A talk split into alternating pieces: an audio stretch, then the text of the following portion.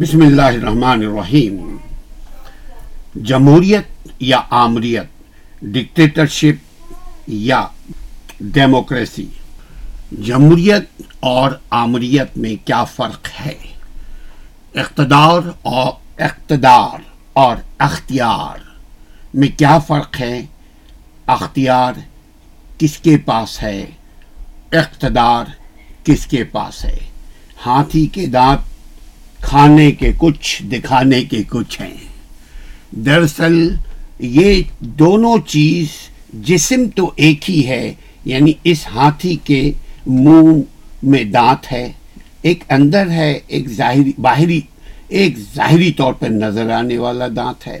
بالکل ریاست ایک ہی ہے، مگر وہاں کہیں جمہوریت ہے، کہیں جمہوریت کر کے نام پر آمریت ہے۔ اقتدار کسی کے پاس اور اختیار کسی کے پاس۔ الیکٹڈ کوئی ہے سلیکٹڈ کوئی ہے۔ اس عمریت کی وجہ سے ہم نے ایک خوبصورت پاکستان، مشرقی پاکستان کھو دیا۔ یہ یہی آمریت کا زہر ہے جو مشرق کو مغرب سے اور مغرب کو مشرق سے جدا کر دیا نفرتوں کے ساتھ بے شمار، بے انتہا خون بہانے کے بعد، جو ملک ہم نے آزاد کروایا تھا، جو قائد اعظم نے ہمیں یہ ملک آزاد کروا کر دیا تھا، ہم نے اس کو تعصبات کی بنیاد پر، ہم نے اس کو آمریت کی سوچ کے پیش نظر، ہم نے مشقی پاکستان کو توڑ دیا۔ اس عمریت کی وجہ سے ہم نے محض ایک خطہ مشرقی پاکستان نہیں گوایا، بلکہ علامہ اقبال کا خواب کو بھی چکنا چور کر دیا۔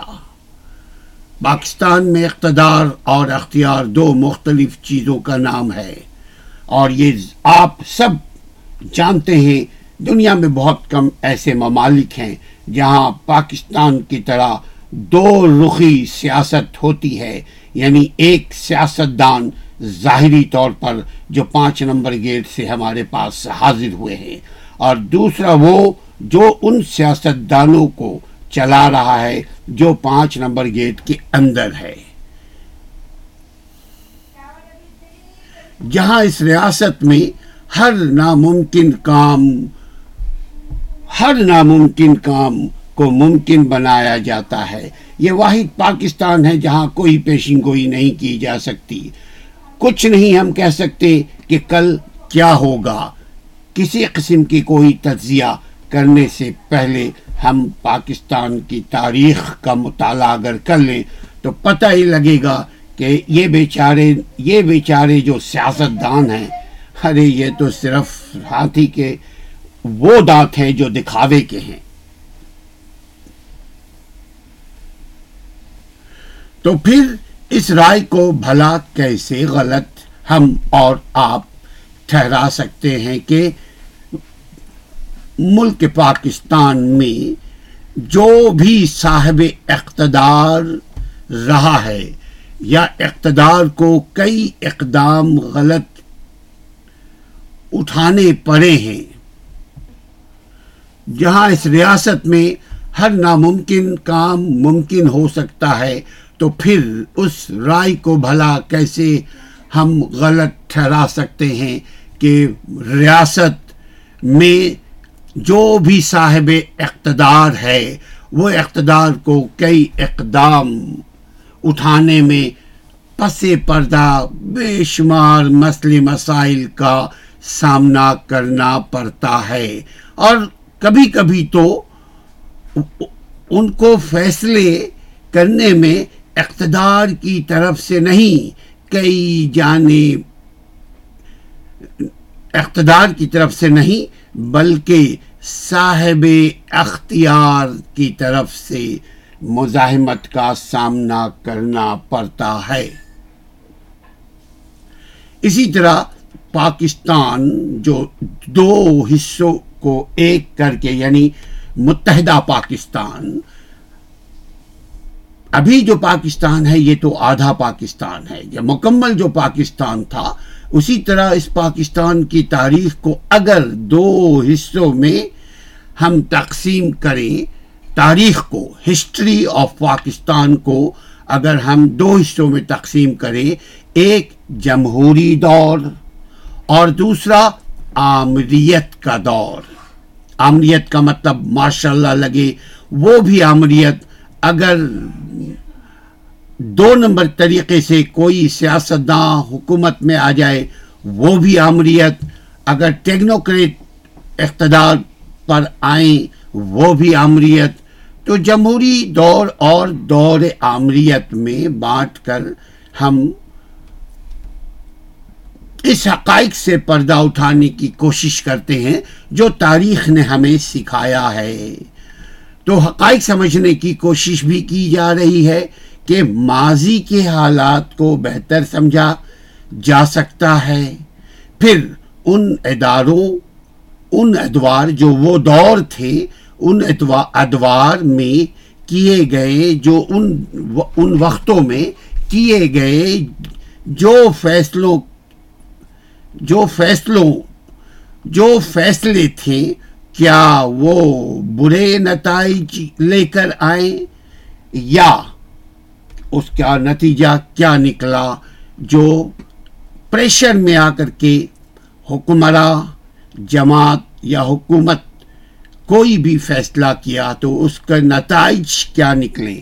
ہم اگر یہ کہیں کہ کوئی اچھے نتائج نکلیں تو آپ ہمیں ایک مثال بتائی بتائیے گا کامنٹ باکس میں۔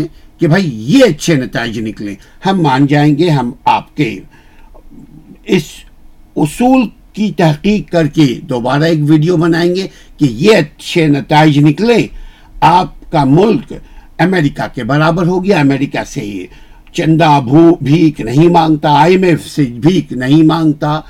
اور بلکہ اب تو جو جو جینوا کانفرنس ہوا ابھی کچھ دن پہلے، وہاں تو چھوٹے چھوٹے جو رشیا سے ٹوٹے ہوئے ممالک تھے اظہر جان ازبکستان، ایسے ممالک آپ پر ترس کھا رہے تھے۔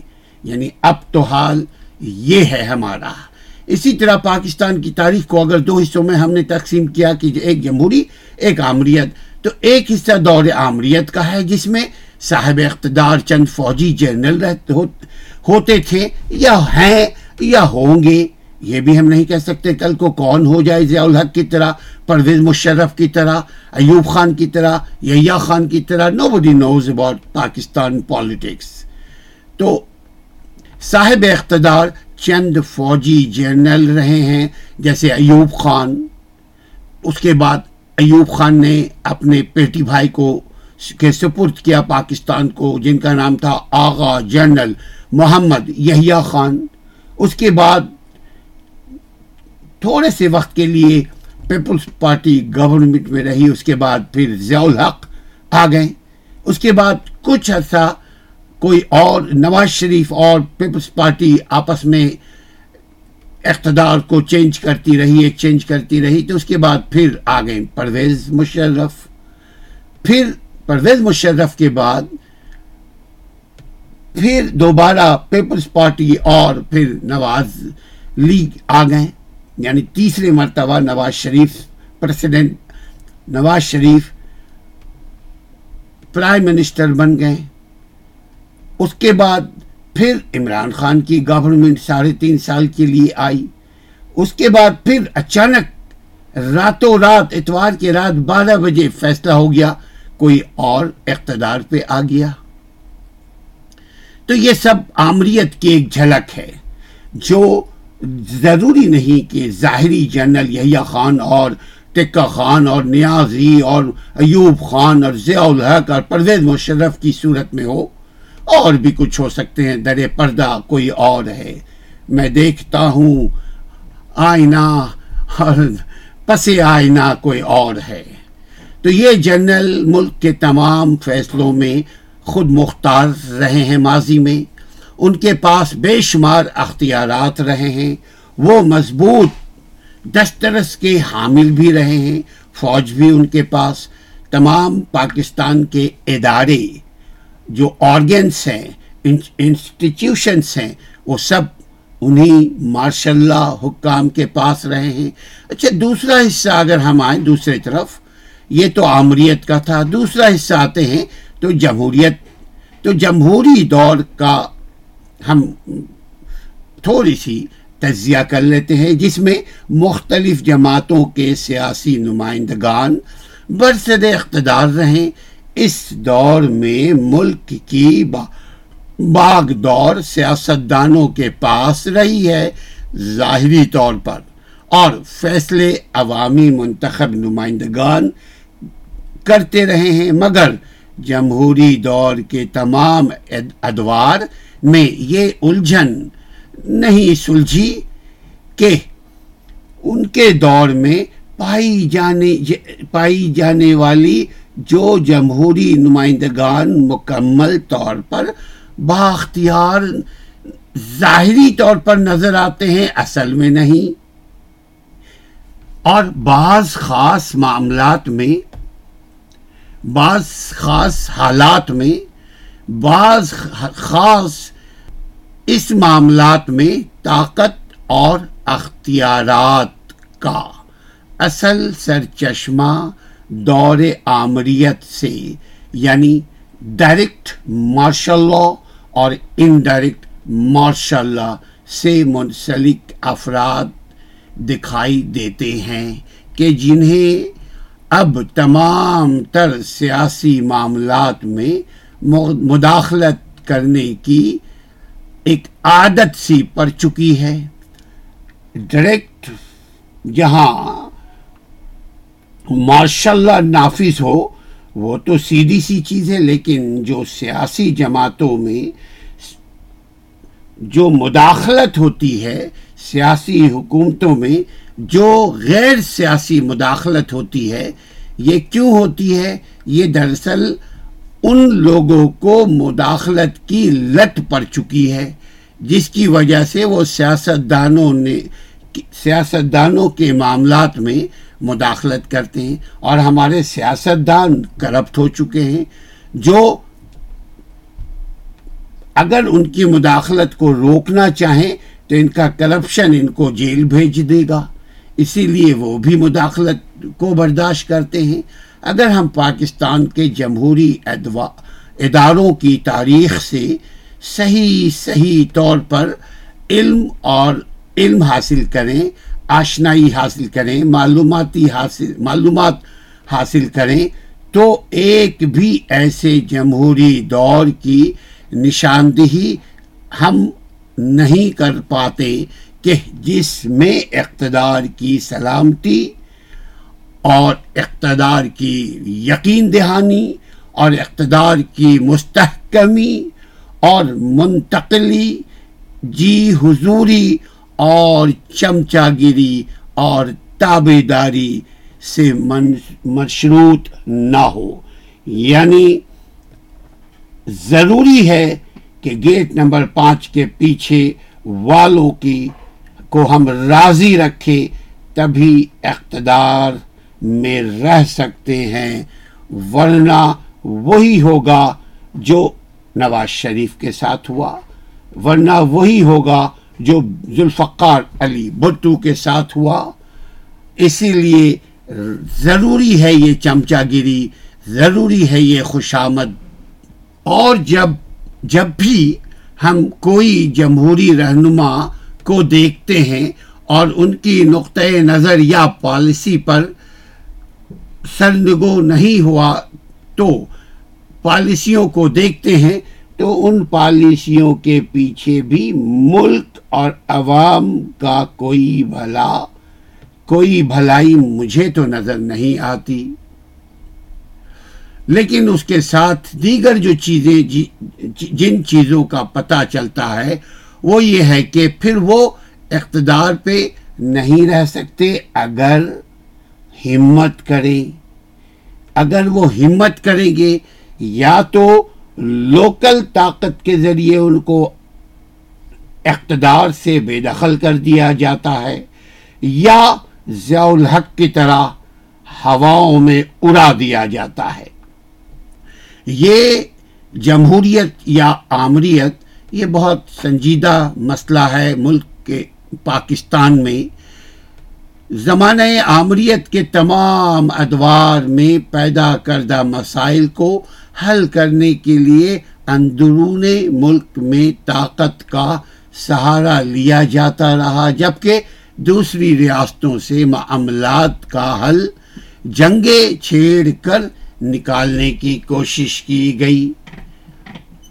طاقت اور جنگ کی پالیسی کے ذریعے جتنا مسائل مسائل جتنے جتنے بھی مسائل کو حل کرنے یا معاملات کو دبانے کی کوشش کی گئی ہے، تو نتیجہ یہ نکلا ہے کہ مسائل مزید سنجیدہ نوعیت میں بدلنے لگی۔ مسائل مزید بڑھنے لگے، مسائل میں مزید اضافہ ہوا اور پھر آخر کار ندامت اور ندامت اور بھیانک انجام۔ سامنے آیا جیسے سولہ دسمبر نائنٹین سیونٹی ون اور مشرقی پاکستان ڈوب گیا۔ تو یہ ڈوبنے کی وجہ، یہ ٹوٹنے کی وجہ، یہ غیر سنجیدہ ہمارے اقدام تھے۔ جب سیاسی لوگ انڈیپینڈنٹ نہیں ہوں گے تو یہی معاملہ ہوگا۔ اور جب سیاسی لوگ کرپٹ ہو جائیں گے، تب بھی سانحۂ مشرقی پاکستان ہی جیسا ہوتا ہے۔ اور یہ سانحۂ مغربی پاکستان ایک تنہا نہیں ہے۔ اس کے علاوہ آپ دیکھیں نواب جوناگڑھ، یہ بھی پاکستان کا حصہ ہوا کرتا تھا۔ کیا حال حشر ہے؟ اس کے علاوہ آپ دیکھ لیجیے حیدرآباد دکن، یہ بھی آپ کو ملا تھا۔ کیا حال حشر ہے؟ اس کے علاوہ کشمیر کو دیکھ لیجیے آج وہ بھی آپ کو ملا تھا کیا حال حشر ہے۔ اس کے علاوہ گلگت بلتستان جو ہے، وہ بھی آپ کے حصے میں ہے۔ کیا آج حال حرش اور حشر ہے۔ اسی طرح بلوچستان کا حصہ دیکھ لیجیے کہ بلوچستان میں ہم نے طاقت کا استعمال کر کے آج ہم نے ان کو اپنے دلوں سے یا ان کے دلوں سے اپنے آپ کو دور کر دیا۔ یہ عقل مندی تو نہیں ہے۔ ہر چیز ٹپک زمان قانون نہیں ہوتا۔ ہر چیز بندوق کے نالی پہ سے فیصلے نہیں ہوتے۔ ہر فیصلے بندوق کے زور پر نہیں ہوتے۔ لہذا ضروری ہے کہ سیاست دانوں کو سیاست میں رکھا جائے۔ لیکن ایک ایسا قانون میکنزم لا بنے کہ کوئی سیاست دان پاکستان کو لوٹ کر پاکستان سے باہر دولت نہ لے جا سکے۔ یہ قانون کب بنے گا؟ جب ہمارے ادارے انڈیپینڈنٹ ہوں گے۔ ادارے پکڑتے ہیں، ہمارے سیاستدان چھڑوا لیتے ہیں۔ ادارے پکڑتے ہیں، ہمارے سہولت کار چھڑا لیتے ہیں۔ ادارے جو ہیں وہ پکڑتے ہیں، پانچ نمبر گیٹ والے چھڑا لیتے ہیں۔ تو ایسے کب تک، ایسا کب تک ہوتا رہے گا؟ اس طرح تو نہ ملک چل سکتا ہے، نہ ملک مضبوط ہو سکتا ہے، نہ ملک کے عوام مضبوط ہو سکتے ہیں۔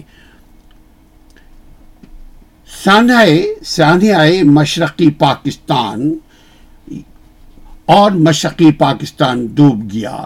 اس المناک واقعے کو ہی اگر ہم دیکھ لیں تو بات سمجھنے میں مزید آسانی ہو جائے گی۔ کیونکہ یہ مسئلہ بھی دونوں اداروں کا یعنی جمہوریت اور آمریت، یہ دونوں ہمارے یہاں یہ ادارے کے طور پر کام کرتے ہیں یعنی انسٹیٹیوشنس ہیں یہ۔ تو پھر ان دونوں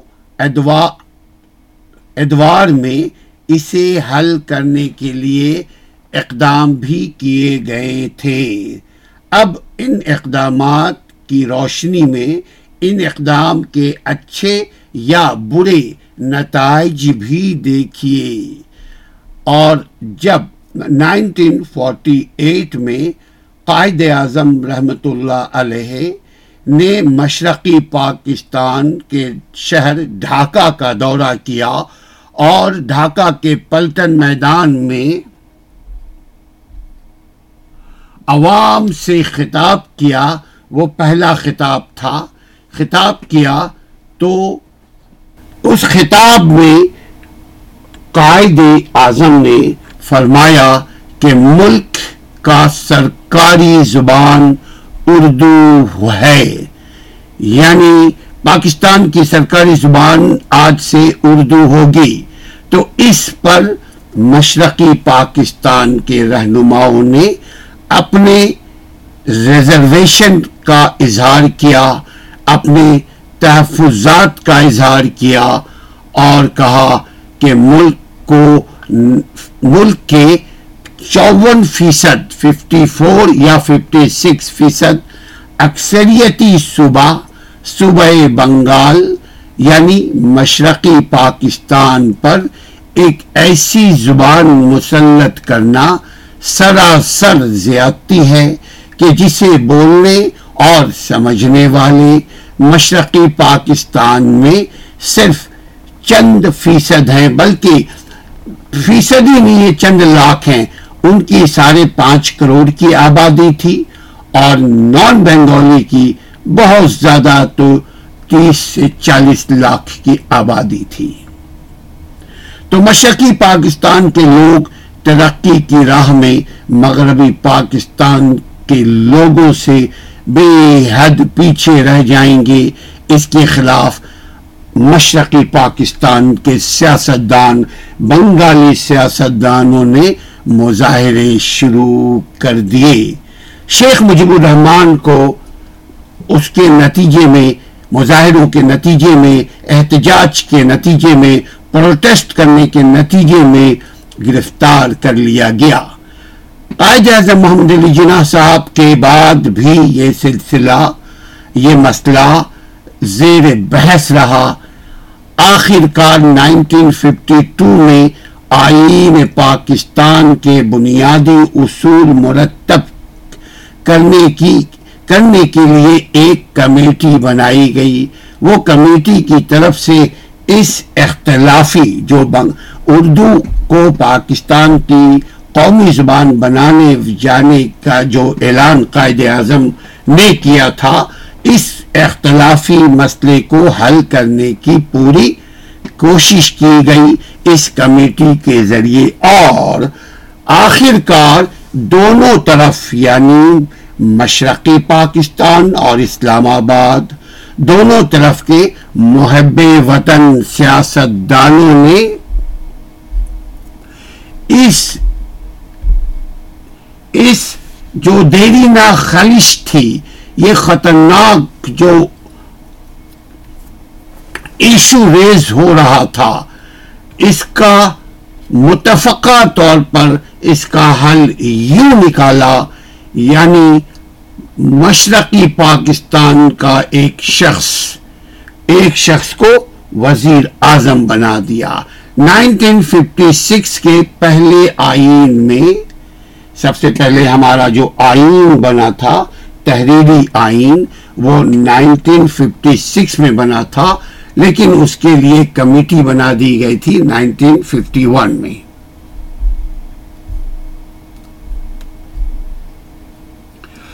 اور عملن جو ہے، یہ کمیٹی فال ہو گئی تھی نائنٹین ففٹی ٹو میں۔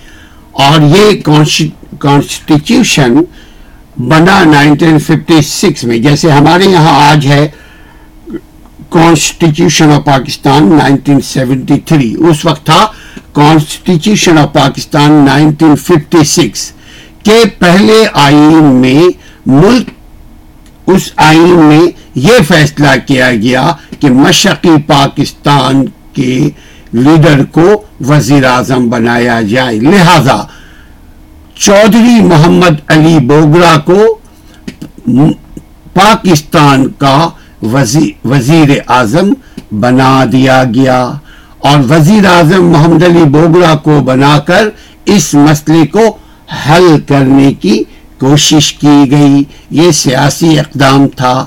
بنگلہ دیش میں اور اردو بولنے والے جو لوگ ہیں یعنی بنگلہ بنگلہ دیش اور اردو دونوں زبانوں کو یعنی بنگلہ زبان،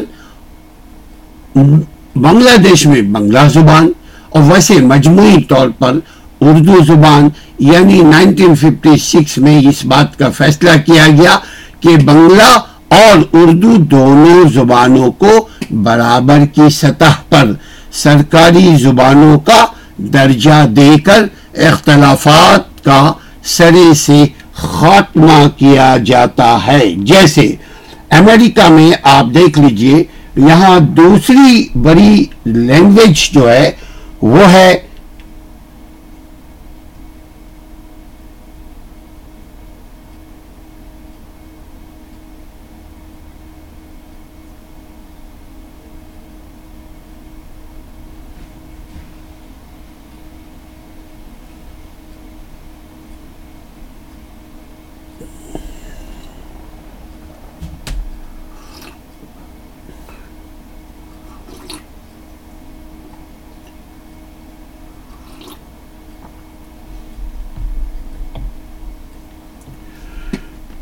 دوسری بڑی جو لینگویج ہے وہ ہے اسپینش اس کے علاوہ بھی امریکہ میں یہ مائگریٹڈ لینڈ ہے۔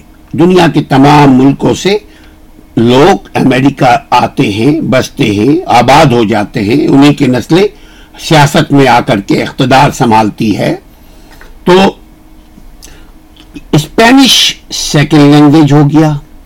کہیں کہیں اسپینش فرسٹ لینگویج ہو گیا۔ کہیں کہیں انگریزی سیکنڈ لینگویج ہو جاتا ہے، تو ایک ساتھ ایک سے زیادہ زبان ایک ریاست میں آپ چلا سکتے ہیں بولنے، چلنے، لکھنے، پڑھنے کے لیے۔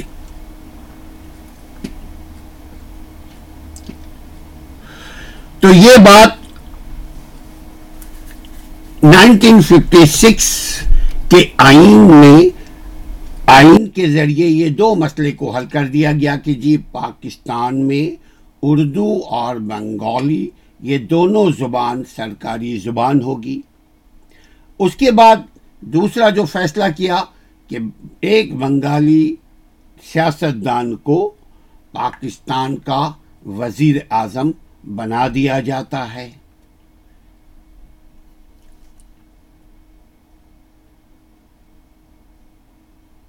مگر یہ تو جمہوری طریقہ تھا جو آمریت سے بالکل جدا الگ تھلک ہے۔ تو آمریت ایک الگ ہے، جمہوریت ایک الگ ہے۔ آمریت میں جمہوریت پہ، آمریت نے جمہوریت پر شبخن مارا۔ ایوب خان کی شکل میں نائنٹین ففٹی ایٹ۔ اکتوبر کے مہینے میں۔ جنرل ایوب پر تاری حوث رہا۔ جنرل ایوب خان بھی آج کے سیاست دانوں کی طرح، بلکہ ہمیشہ کے سیاست دانوں کی طرح کرسی کے پجاری رہے۔ تو جنرل ایوب پر تاری نہ ہوتا، اگر اقتدار کا حوث، تو وہ عوام سے حکمراں منتخب کرنے کا حق ہرگز ہرگز ہرگز غصب نہ کرتے۔ اور سیاسی ڈھانچے کو ڈھانچے کو یوں پامال نہیں کرتے۔ یقیناً آج خطے کا جغرافیہ اور صورتحال ہرگز یوں نہ ہوتی یعنی آپ کا بھائی آپ سے الگ نہیں ہوتا۔ عامیت کا سلسلہ اقتدار جنرل ایوب خان سے شروع ہوا، پھر جنرل یحییٰ خان کو منتقل کر دیا گیا۔ اس کے بعد جنرل یحییٰ خان کے بعد ہم نے آپ سے بتا دیا کہ اس کے بعد کس طرح پاکستان میں دو قسم کا مارشل لا دو قسم کی نان الیکٹڈ لوگ طاقت ور رہے۔ ایک تو وہ جو ملک کو کھانے والے کھاؤ اور کھلاؤ۔ وہ طاقتور نہیں۔ اور دوسرا، جنرل ایوب خان، یحییٰ خان، ضیاء الحق، اور پرویز مشرف جیسے لوگ۔ جو جو یقیناً ملک کے لیے کوئی خاص اچھی بات نہیں تھی۔ ملک کے بھلے کے لیے صرف جمہوری طریقہ ہے جس سے ملک چلایا جا سکتا ہے۔ Nineteen seventy one, nineteen seventy میں ایک جنرل الیکشن ہوا تھا۔ پہلے تو ایک الیکشن ہو گیا تھا یوب خان نے کروایا تھا جو دھاندلی کے نتیجے میں انہوں نے فاطمہ جنہ کو شکست دے دیا اور خود صدر بن کر بیٹھ گئے۔ اس کے بعد جو، وہ تو دھاندلی والا الیکشن تھا، اس کو چھوڑیں آپ۔ اصل الیکشن جو ہوا نائنٹین سیونٹی میں۔ تو نائنٹین سیونٹی کے انتخابات کرانے پر یحییٰ خان کو مجبور ہونا پڑا، مگر یحییٰ خان نے اقتدار عوامی منتخب نمائندوں کو منتقل کرنے میں قطعی طور پر نیک نیتی، نیت ثابت نہیں ہوئے۔ خالص نیت پھر بھی نہ دکھائی، اپنے اقتدار کو طول دیتے رہے۔ اور آخر کار پاکستان ڈوب گیا۔ مشرقی پاکستان میں حالات زیادہ خراب ہونے لگ گئے۔ یحییٰ خان کی غلط پالیسی کی وجہ سے تو پھر ان غلط فہمیوں کو افہام اور تفہیم اور مذاکرات اور گفت شنید کے طریقے سے حل کرنے اور ان کے مسئلوں کو پرابلمس کو حل کر کر کے ان کو ان کو ان کا حق دینے کے بجائے اور ان کو مسئلوں میں گھیر دیا جنرل یا خان نے۔ نتیجہ یہ ہوا کہ پاکستان، مشرقی پاکستان، مغربی پاکستان سے جدا ہو گیا۔ اب کیسے مزید مسئلہ کیا کھڑا کیا؟ آپ دیکھیے کہ انہوں نے آپریشن شروع کیا۔ جب آپ اپنے عوام کے خلاف آپریشن کریں گے تو ڈیفینیٹلی عام جو امپارشل لوگ ہیں وہ بھی ناراض ہوں گے۔ مشرقی پاکستان یعنی موجودہ بنگلہ دیش یعنی مشرقی بنگال میں سرچ آپریشن شروع ہو گیا۔ یحییٰ خان نے اعلان کیا کہ مارو اور اس میں ایک جنرل کو بھیجا، جس جنرل کا نام تھا ٹکا خان۔ ٹکا خان نے کہا کہ ہمیں زمین چاہیے، زمین والے نہیں۔ ہمیں لوگ نہیں چاہیے، ہمیں زمین چاہیے۔ کس مقصد سے انہوں نے بات کی لیکن سمجھنے والوں نے اس کو اس طرح سمجھا؟ سمجھنے والوں نے اس کو اس طرح انٹرپریٹ کیا کہ مار دو بنگالیوں کو۔ تو اس آپریشن کے نتیجے میں یقیناً پاکستان کا حال برا ہو گیا۔ پاکستان پاکستان سے جدا ہو گیا۔ پاکستان کو توڑنے کی یہ بھی ایک بہت بڑی سازش تھی۔ ٹوٹ گیا، پاکستان توڑا گیا۔ طاقت کے استعمال کا یحییٰ خان نے راستہ اختیار کیا، چونکہ وہ ایک فوجی آدمی تھا۔ فوجی آدمی افام و تفہیم گفت شنید، بات چیت، جمہوری طریقہ، ان طریقوں کو کہا کرتے ہیں۔ کہ یار یہ فضول یہ کون سا یار؟ ہم تو ڈو اینڈ ڈائی کے قائل ہیں۔ لیکن ملک چلانے کے لیے ڈو اینڈ ڈائی نہیں، بلکہ سافٹ ٹیبل ٹاک کرنے کی ضرورت ہوتی ہے۔ دیکھیں اس آپریشن کا کیا نتیجہ نکلا۔ شرم ساری اور پیشمانی کے سوا کیا ملا ہمارے ارباب اقتدار کو؟ کیا حاصل ہوا؟ پاکستان پاکستان سے ٹوٹ گیا۔ ہم نے فقط ایک خط مشرقی پاکستان نہیں نہیں گنوایا، بلکہ بلکہ دو قومی نظریے کو ہم نے ڈبو دیا۔ کہتے ہیں، کیا خوب کہا ہے، دل کے پھپھولے جل اٹھے سینے کے داغ سے۔ اس گھر کو آگ لگی گھر کے چراغ سے۔ آئے آئے اس گھر کو آگ لگ گئی۔ گھر کے چراغ سے زخموں پر محبت اور احساس کا مرہم لگانے کے بجائے ان پر نمک چھڑکنے کے لیے سونے پہ سہاگا اشرافیہ نے اپنا کام کیا، کام دکھایا۔ اشرافیہ کے خاص افراد مشرقی پاکستان میں نفرت انگیز تقریریں اور زہر آلود بیانات اگلتے رہے کہ ہم ان کالے خراب غلط بنگالیوں کو ہرگز اپنے اوپر حکومت نہیں کرنے دیں گے یہ اسکالرس کا کہنا تھا۔ یہ دانشوروں کے قلم کاری تھی۔ وہ یہ بات کر رہے تھے کہ برے الفاظ، برے لقب سے پکار رہے تھے۔ ہم، یہ اکتالیسواں ویڈیو ہے۔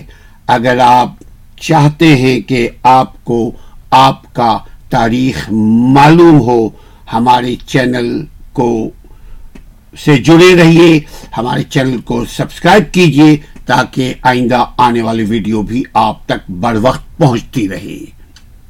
سولہ دسمبر کے اخبار کی شہ سرخیاں بھی اپنی فتح اور کامرانی کی جھوٹی جھوٹی غلط خبروں سے مزین کیے ہوئے تھے۔ ان کو بھی معلوم تھا کہ یہ جھوٹ ہے۔ کیا کہتے ہیں کہ ہم نے ہندوستان کے دانت کھٹے کر دیے۔ ہم نے دشمنوں کو ڈھکیل دیا۔ ہم نے دشمنوں کو شکست دے دی۔ اس قسم کی باتیں کر کے عوام کو بے وقوف بناتے رہے۔ مغربی پاکستان میں جھوٹ اور پروپیگنڈے کا مغربی پاکستان کا مطلب یحییٰ خان گورنمنٹ نے جھوٹ اور پروپیگنڈے کا سہارا لیا۔ اور عوام سے اس کے متعلق حقائق جو مشقی پاکستان میں ہو رہے تھے، ان حقائق کو چھپایا۔ اور حد تو یہ ہے کہ سولہ دسمبر نائنٹین سیونٹی ون کے اخبار کی شہ سرخیاں بھی اپنی فتح اور کامرانی کی جھوٹی داستانیں چھپواتے رہیں۔ مشقی پاکستان کے حوالے سے کہ جب مشقی پاکستان میں فوجی آپریشن آپریشن سرچ لائٹ چل رہا تھا۔ برطانیہ میں بین الاقوامی میڈیا اور انسانی حقوق کی تنظیمیں قتل عام پر سراپا احتجاج کر رہی تھی، مگر پاکستان میں یہ سب بھارتی سازش کہا جا رہا تھا۔ مگر پاکستان میں وہ کہہ رہے تھے، پاکستانی رسائل، اخبارات اور میڈیا کہہ رہے تھے کہ بنگالی پروپیگنڈا کر رہے ہیں۔ عوام سے جھوٹ بولا جا رہا تھا۔ فوج کے سرنڈر کرنے کی خبر، بنگلہ دیش کے قیام کی خبر پر تو دو سال تک یہ بحثیں ہوتی رہی یہ ڈسکشن ہوتی رہی، یہ آرگومنٹ ہوتی رہی کہ یہ سب جھوٹ ہے۔ اور ایسا کچھ نہیں ہوا۔ نہ ہی فوج نے آپریشن کیا ہے، نہ ہی فوج نے سرنڈر کیا ہے، اور نہ ہی مشقی پاکستان بنگلہ دیش بنا ہے۔ دو سال تک یہ جھوٹ کا ڈنکا پیٹتے رہے۔ لوگوں کو آج بھی جھوٹ دیکھیے آپ، کیا آپ کا ملک کتنی غربت تلے دبا ہوا ہے؟ مگر آج بھی جھوٹ کا ڈنکا پیٹ رہے ہیں، جھوٹ کا چرچا چل رہے ہیں۔ اپنی آنکھوں پر پٹی باندھے ہوئے ہیں اور اور منظر نہیں بدلے جا سکتے اور نہ ہی اپنے کبوتر کی طرح اگر اپنے چونچ کو ریت کے اندر چھپا لو تو کیا حالات بدل جائیں گے؟ اگر کانوں میں اپنی اپنے کانوں میں انگلیاں ٹھوس لینے سے کیا مظلوموں کی چیخ و پکار ختم ہو سکتی ہے؟ آج بھی مشقی پاکستان میں چار لاکھ سے زائد پاکستانی موجود ہیں ایک سو سولہ کیمپوں میں۔ اس پر ہم نے ایک طویل ویڈیو بنائی ہے۔ ویڈیو کا جو قسط نمبر ہے وہ چالیس نمبر قسط ہے۔ اگر آپ انٹرسٹ رکھتے ہیں تو آپ تھرٹی نائن قسط نمبر اور چالیس نمبر قسط، چالیس نمبر پارٹ نمبر فورٹی کو آپ دیکھیے ہمارے ویڈیو کو۔ آپ کو بہاریوں کی کے اوپر جو بھی وہاں ظلم و ستم ہو رہا ہے، جو انسانی حقوق کی پامالی ہو رہی ہے، اس کے اوپر ہم نے کچھ بات حقائق کی روشنی میں، تاریخ کی روشنی میں کرنے کی کوشش کی ہے کہ جن لوگوں کی وجہ سے وہ بہاری، وہ مشرقی پاکستان کے لوگ جنہوں نے جن کی وجہ سے قربانی دی تھی، وہ خود آج ان کو تنہا چھوڑ چھوڑ چکے ہیں۔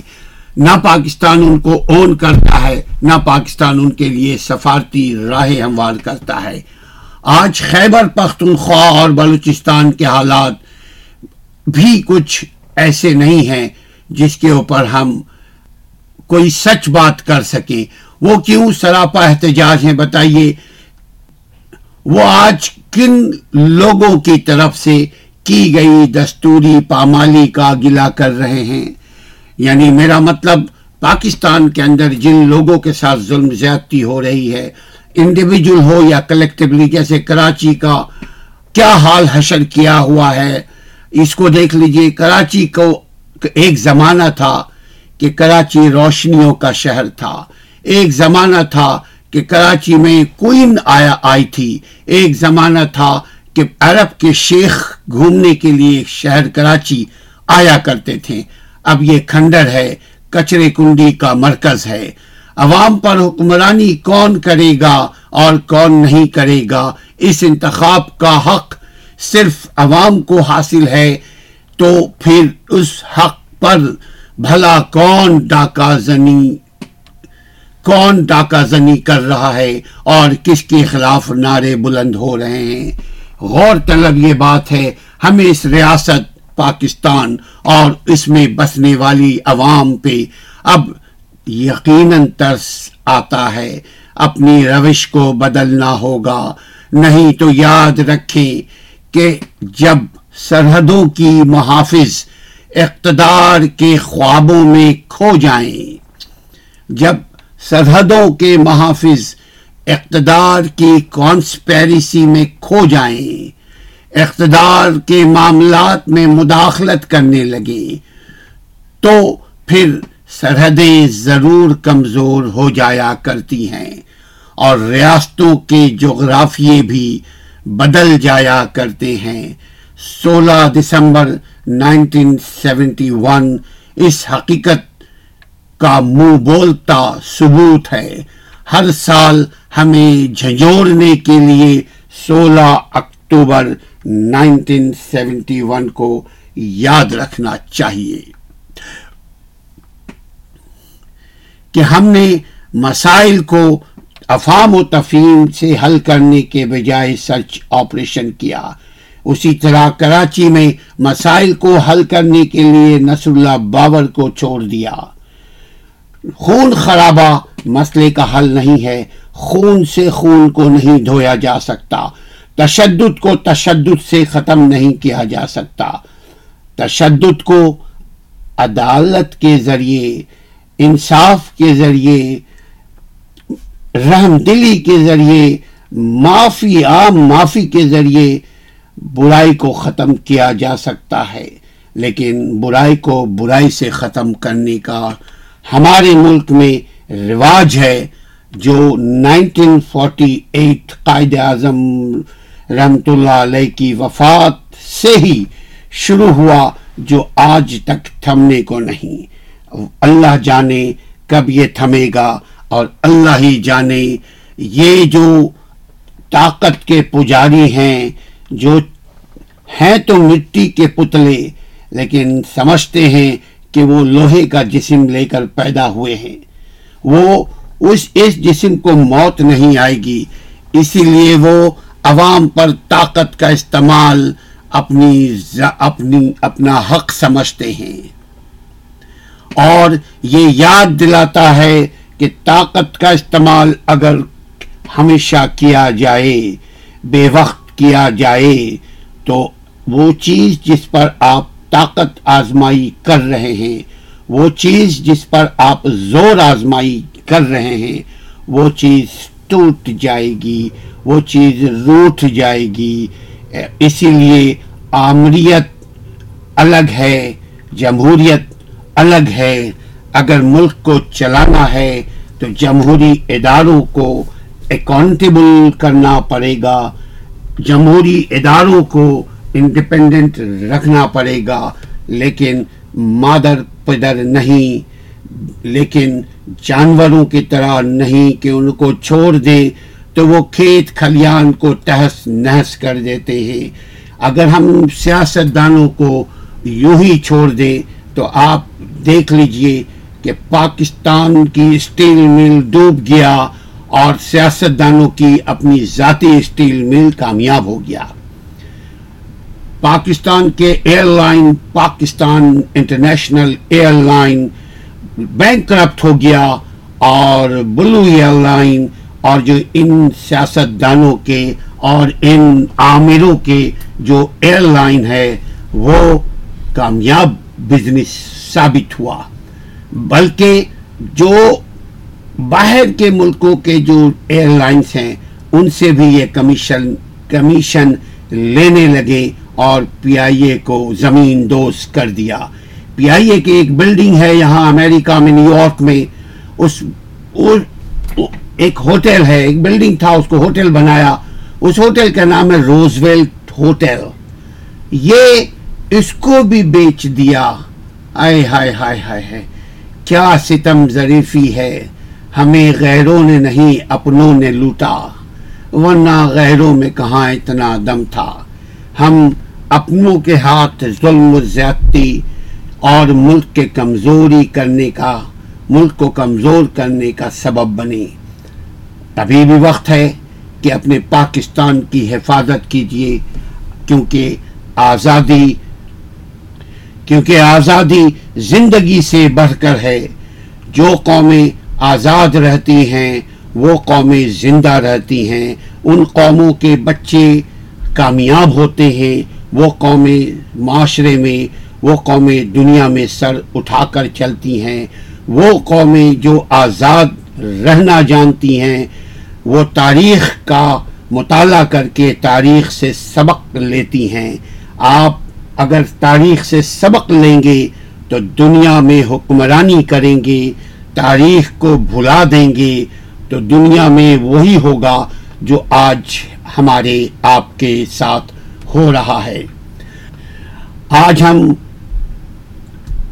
آئی ایم ایف کے کس قدر مقروض ہیں، کس قدر آئی ایم ایف کی چمچا گیری کر رہے ہیں۔ آئی ایم ایف کے آگے پیچھے چل رہے ہیں، مگر آئی ایم ایف بھی ہاتھ نہیں لگاتا۔ آئی ایم ایف کا مطلب مطلب ہے انٹرنیشنل مونیٹری فنڈ۔ اگر چاہیں آپ تو یہ بھی ہماری ویڈیو ہم نے بنایا ہوا ہے کہ آئی ایم ایف کون ہے، کیا کردار ہے۔ آئی ایم ایف لکھیں گے تو ان شاء اللہ تعالیٰ آپ ہماری ویڈیو کو دیکھ سکتے ہیں۔ اس پر ہم تاریخ کے روشنی میں بات کرنے کی کوشش کی ہے۔ میرا اپنا خیال ہے ناظرین کہ آگاہ رہیے حالات سے، آگاہ رہیے ماضی سے تاکہ مستقبل میں کوئی آپ کو بے وقوف نہ بنا پائے۔ اپنی اور اپنی آزادی کا خیال رکھیے۔ ہماری ویڈیو کا بھی السلام علیکم ورحمۃ اللہ وبرکاتہ۔